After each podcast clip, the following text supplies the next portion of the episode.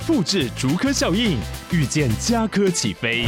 嘉义花园造镇新案 AI 世界城隆重登场，马上把握与嘉科最近的距离。嘉义科学园区无人机产业聚落，华泰名品城打造高铁 Outlet，故宫南院长庚医院县府生活圈 AI 世界城二到三房抢先预约零五三七一七五五五。每一段关系都是一门功课，每一次经历都是生命的滋养。世界上最重要的东西，往往用眼睛是看不见的。One two three four。那我们就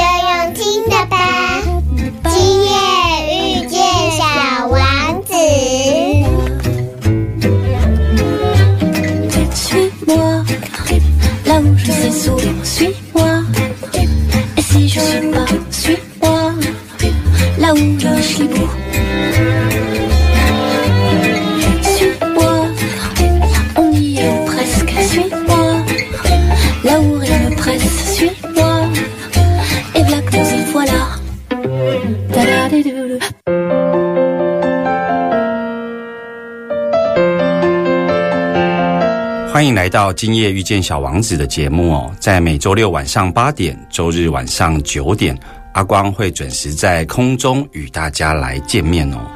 那今天呢，我们没有疗愈大来宾，因为阿光想跟大家聊聊天哦。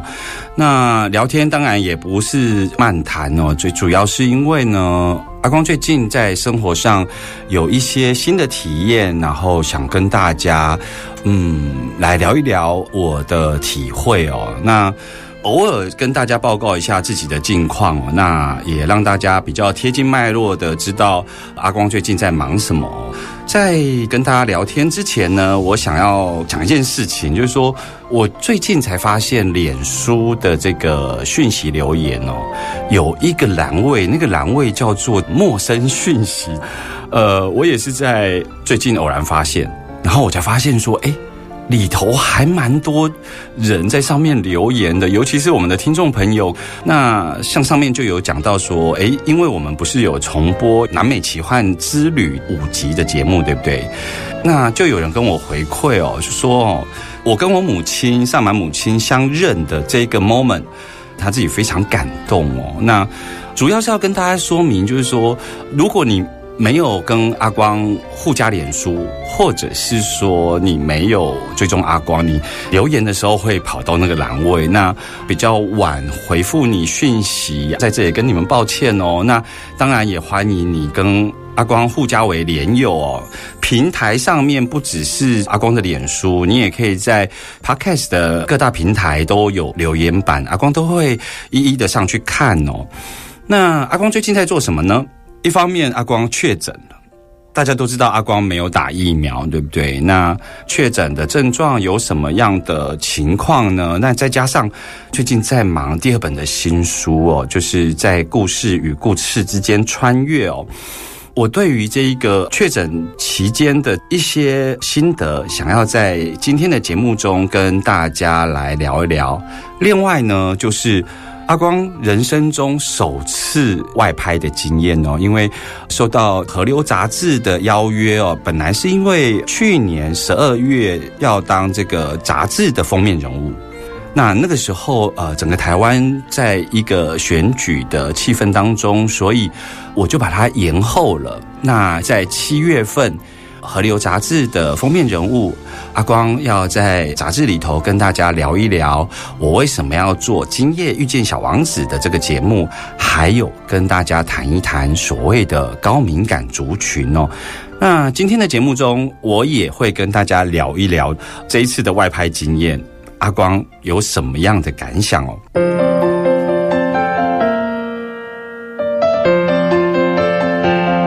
欢迎回来，今夜遇见小王子哦。那回到我们今天要谈的内容哦，在这一波的疫苗高峰哦，也就是五月份开始哦，这个防疫工作啊，还有清洁工作，大家要做好，因为啊，疾管局啊，在上一周所公布的数字上面来看哦，上一周的急诊室的就诊人数哦。高达五万多人哦，那你知道我们现在如果确诊，其实是不用通报的，可能都是一些比较严重的，甚至于重症的才会去医院就诊哦。所以呃，上个礼拜五万多人的意思是有更多的人，其实在确诊的情况下，现在是连假期间，那我们要做好防护的工作，保护自己。也保护其他人哦，那包括这个死亡的人数哦，在上周哦，一周有将近两百四十三个人死亡哦，所以疫情已经来到了高峰，那大家要注意自身的安全哦。那回到我的经验哦，其实因为阿光现在在写书，所以我几乎啊，除了来录音之外，我都是闭关的状态。刚好我的朋友呢，新居落成。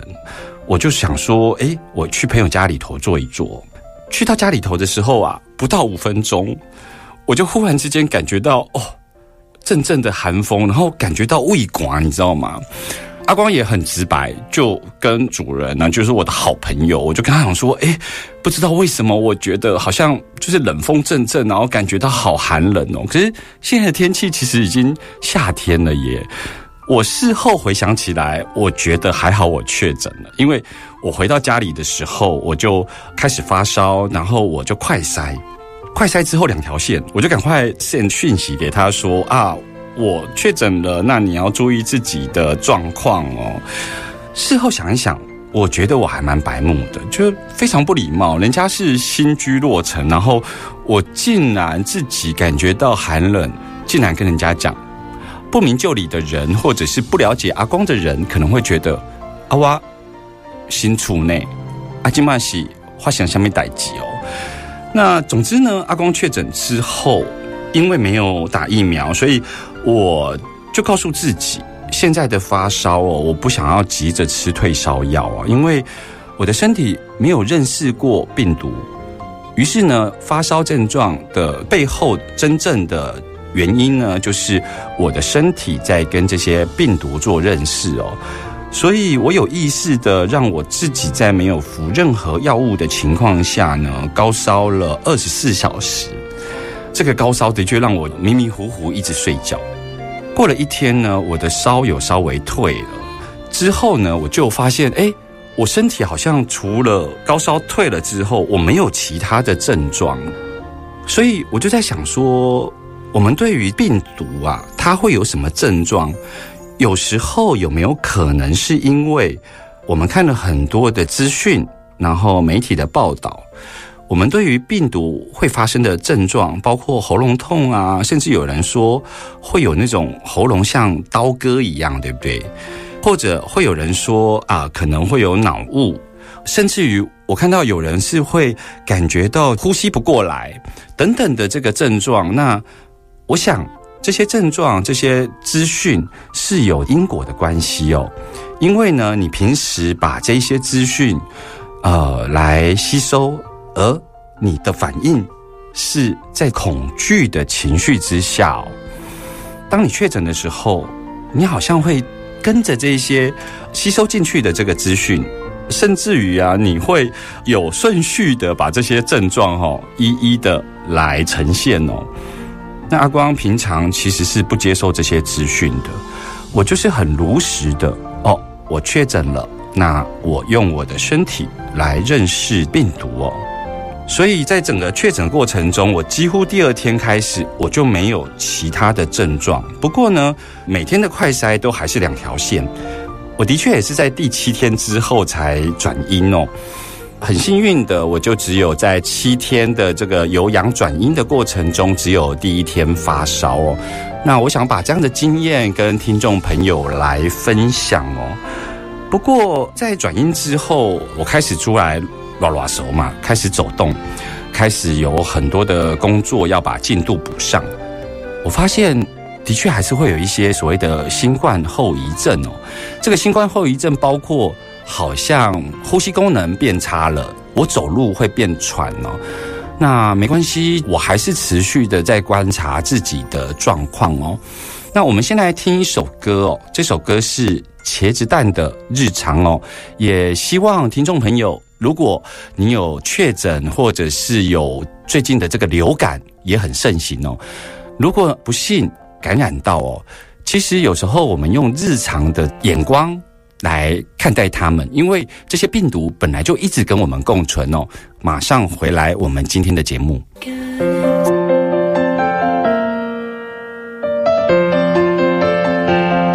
欢迎继续回来，今夜遇见小王子哦。本来阿光在确诊的那一周呢，要去进行河流的外拍哦，因为确诊的关系，所以整个外拍的进度啊，就是往后延哦。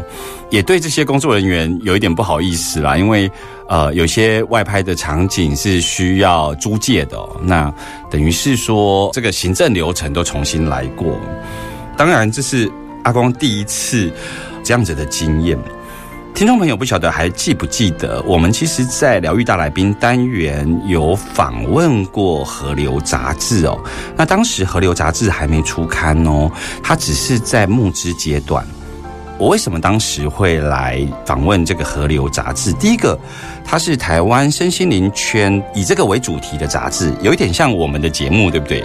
基本上以身心灵圈，然后一些高敏感族群，或是一些呃身心灵圈的老师，他们的生命故事来做介绍。台湾有了这一本《河流》杂志，而且是纸本的这种实体杂志啊，阿公觉得很特别。尤其呢，他第一期的封面人物是钮承泽哦。那钮承泽当时有一个司法案件，也就是性侵，虽然还没判决，但是已经有一些具体的事证哦。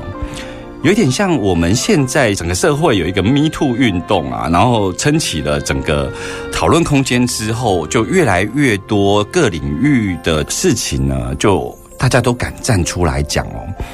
不过在当时，河流封面人物选择了钮承泽，我并不是要去评断有关于钮承泽个人的情况哦，因为已经进入司法的这个调查程序哦。那我最主要呢，是一方面觉得一个身心灵杂志它的首刊哦，封面人物选择了一个争议性人物，我其实是想要访问。有关于杂志创办人他内心的想法，当然阿光也持续的观察，就是说我们身心灵圈的课程很多都在谈爱啊、和平啊，然后就是温暖啊。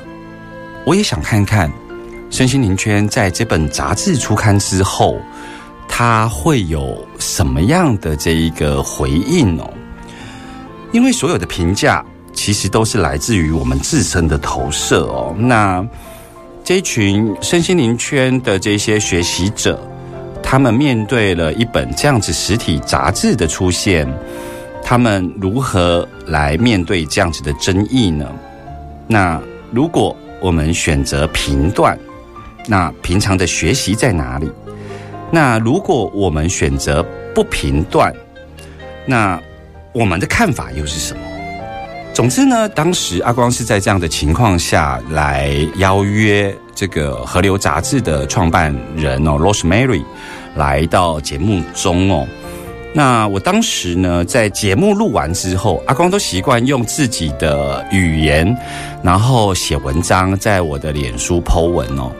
当时对于整个访谈完的结束，我写的文章，我永远记得，我是用了那个。《神隐少女》里头的故事哦，就是《神隐少女》是不是她最后她名字被那个金婆婆收了回去？记得吗？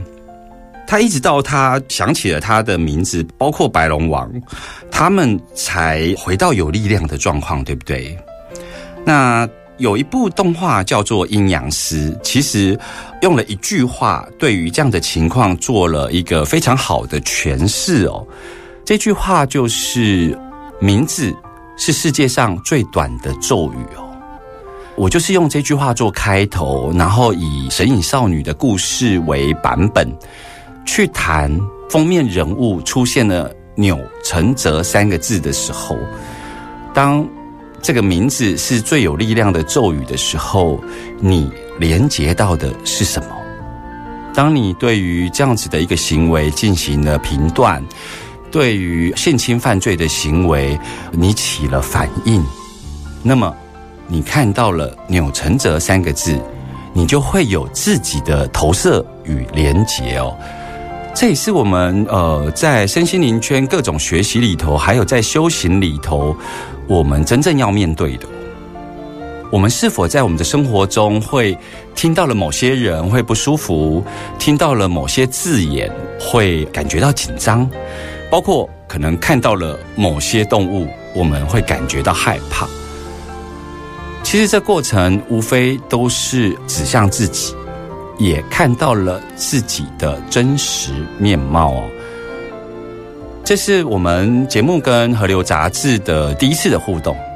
那第二次的互动呢，就是阿光在七月份的河流杂志担任他们的封面人物哦。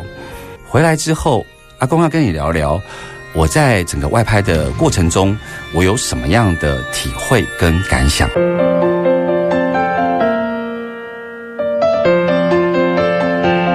欢迎回来，今夜遇见小王子哦。那今天要跟大家聊聊天哦。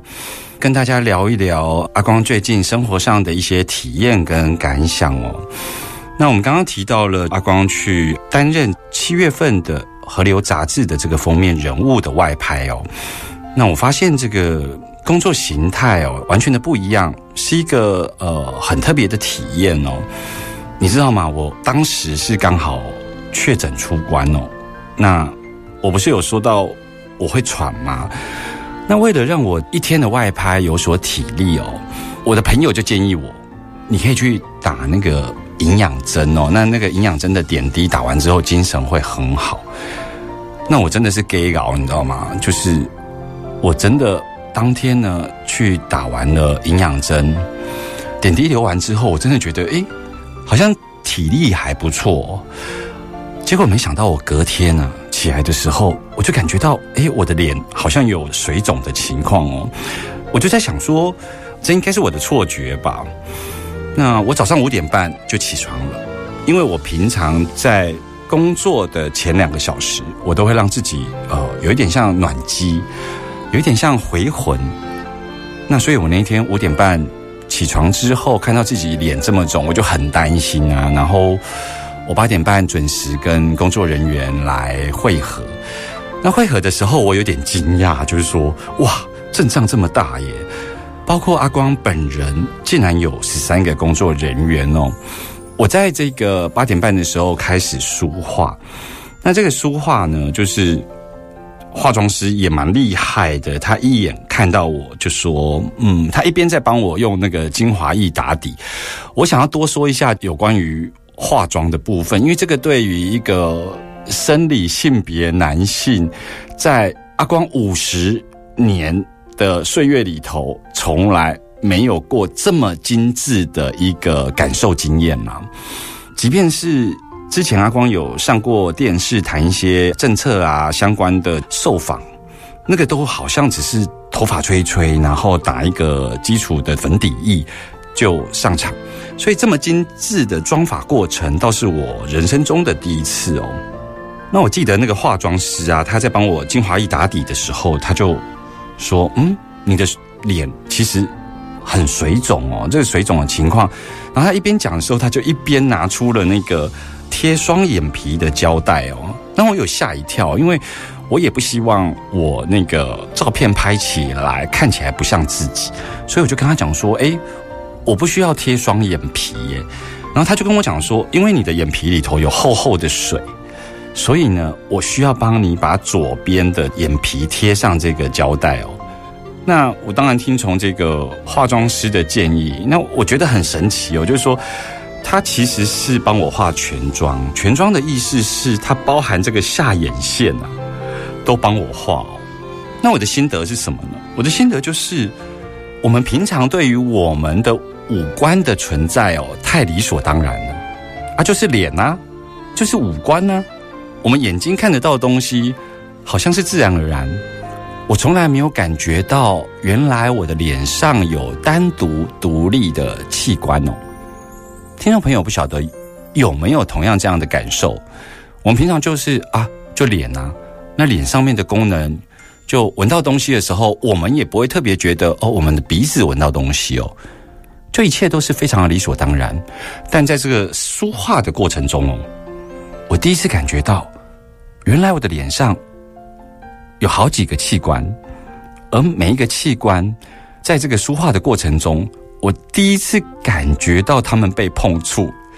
因为你知道，我包括洗脸啊，有时候就是洗面乳这样推推推推推推，我们有时候根本不会去注意到说，哦，这是鼻子，这是耳朵，这是眼睛，不会。可是书画的触感，是让我第一次感觉到，哦，原来我的五官就是有各种独立的器官存在哦。整个工作流程呢，的确跟我平常的经验不一样。包括我觉得我那一天有一点像妈宝。所谓的妈宝的意思是，这十三个一起工作的伙伴呢、我几乎是走到哪里就是啊流汗了，然后我脸上出油了，化妆师就马上哦就上来先帮我喷这个冷冻喷剂，喷完之后呢就帮我吸油，吸油之后再补妆，这种事情是一直在重复发生哦。那我觉得像摄影师也很辛苦，像我这种素人去外拍，有时候我会拍到我的眼神迷茫，你知道吗？因为我的工作，我从早上五点半开始，我拍完之后离开现场也是下午五点半哦，也就是说我整整工作了十二个小时。那有时候我们其实并不知道摄影师或是他脑中的画面是什么，他就是告诉我从 A 点走到 B 点，然后走到 B 点的时候看向天空，我其实无法想象那个画面最后呈现出来的样态，所以我拍到这个眼神迷茫的时候呢，摄影师就要想办法逗我笑，所以他就会讲了各种冷笑话，就只是为了拍这一个自然微笑的瞬间哦。这种工作形态很不一样，阿光有非常多当天外拍经验的一些感想跟心得哦。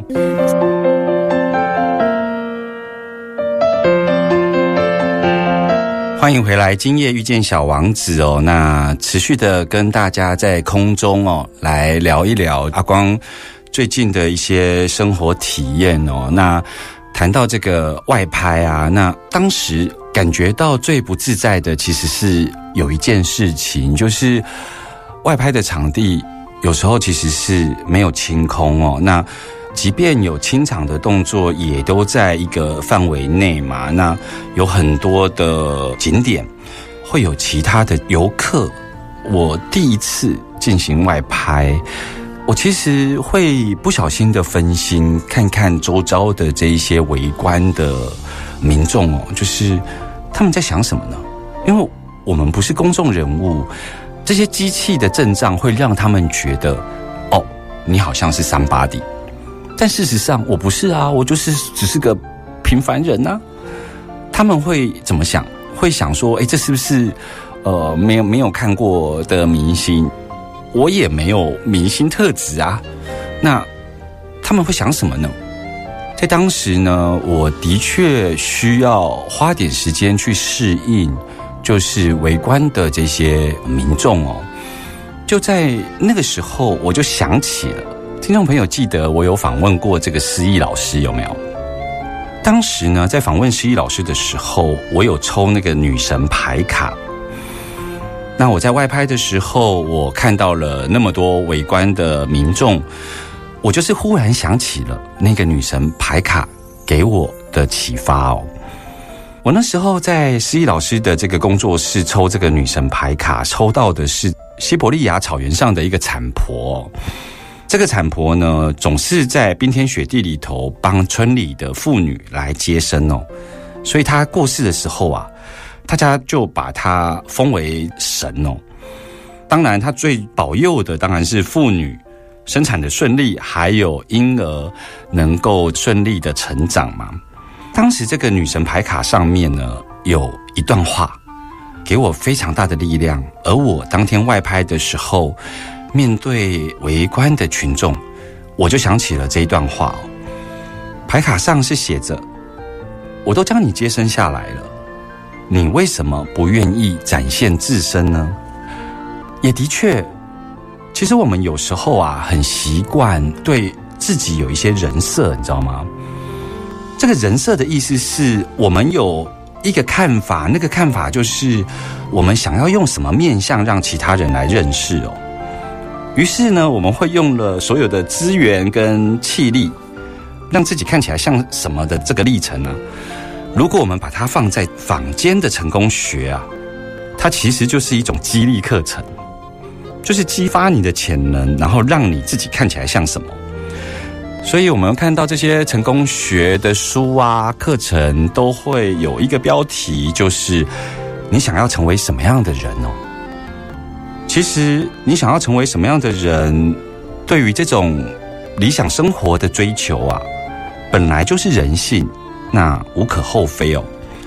只是有时候，我们如果紧抓着想要成为什么样的人这种故事版本哦，往往。也是我们痛苦的来源。那这也是啊，我们经常在宗教或哲学的这个思辨里头，他们经常要我们去问啊，我是谁，对不对？但阿光在这里要告诉大家，与其去问我是谁，我要告诉你，我们会知道我是谁。我觉得最重要的是，我们应该要清楚的发现。现在的我正在体验那个谁，这是非常重要的。因为与其在这个形而上去问我是谁，不如采取存在的观点，就是我现在我存在，而我正在经验谁。这是两种不一样的途径哦。我们的生命在这个人生坐标，就是我们已经意识到我们正在体验谁的时候呢？我们就不会用尽所有的力气去证明我到底是谁这件事哦。所以阿光在这里其实是要强调的是，生命是一场体验哦。所以呢，所有的发生啊，其实都是人生的一部分。站在这个观点的时候，我们就比较能够平心静气的去看待所有的发生哦。那这一次的这个外拍经验呢？不熟悉的工作场域哦，那也挑战着我已经固着的这种习性跟人设，你知道吗？也是因为这样子，所以我才会有刚刚的那一些心得哦。我其实发现我不会紧张，但我的身体其实是有紧绷的。那我在转换每一个场景，或者是在摆出某些摄影师希望我做出的动作的时候啊。我的内心就会有一个觉察，就是啊，原来我是这样子的人呢。因为有一些动作其实是你平常的习性不会去摆出来的姿势，你知道吗？所以当时呢，我就会发现，哎，每一个场景动作转换之后，我就会有这样子的声音在内心升起。当我去看，原来。我是这样子的人的这句话的意思啊，其实还包含我看到了我身体开展的这种限制哦。所以，听众朋友，你想要成为什么样的人呢？阿光在这里想要真实的告诉大家哦，我们所有人来到这世上哦，无论你现在在学习什么样的身心灵课程哦。那无论你现在在修行什么样的法门哦，其实人生只有一个课题，就是阿光的洞见。除了这个课题，其他的都是枝微末节。你可能会在心理学、智商领域去呃看到说，哎，谈关系很重要，谈创伤很重要，谈原生家庭很重要，谈伴侣关系很重要。那光在这里想要说说我的洞见，这一些课题其实虽然重要，但它其实是枝微末节哦。人生终极的课题只有一个，那就是人一辈子所有的体验就是为了接受以及喜欢自己。为什么是接受与喜欢自己？要知道，我们与神的距离啊，其实就是我们与我们接受自己的距离。当你完全的接受自己，并且喜欢自己的时候呢，其实就是一种合一啊。这个合一，其实就是你内在的神性就会自然而然的展现出来，因为你对于神的追求不再向外追求，而是你自己就已经是跟神性相处的这个状态哦。在节目的最后，我其实也蛮期待《河流》杂志七月份的这个初刊哦。我其实想看看自己在镜头下会是一个什么样的样子哦，或者换句话说，在镜头下我可以是什么样子哦。如果有下一次的外拍经验，我也会告诉自己，人生无法踏入同一条河两次。如果你不想要有表演的感觉，那么记得要享受它哦。小王子说：“有些事流浪过后才会懂，只有思念的人才能够相聚。”我们下周见喽，拜拜。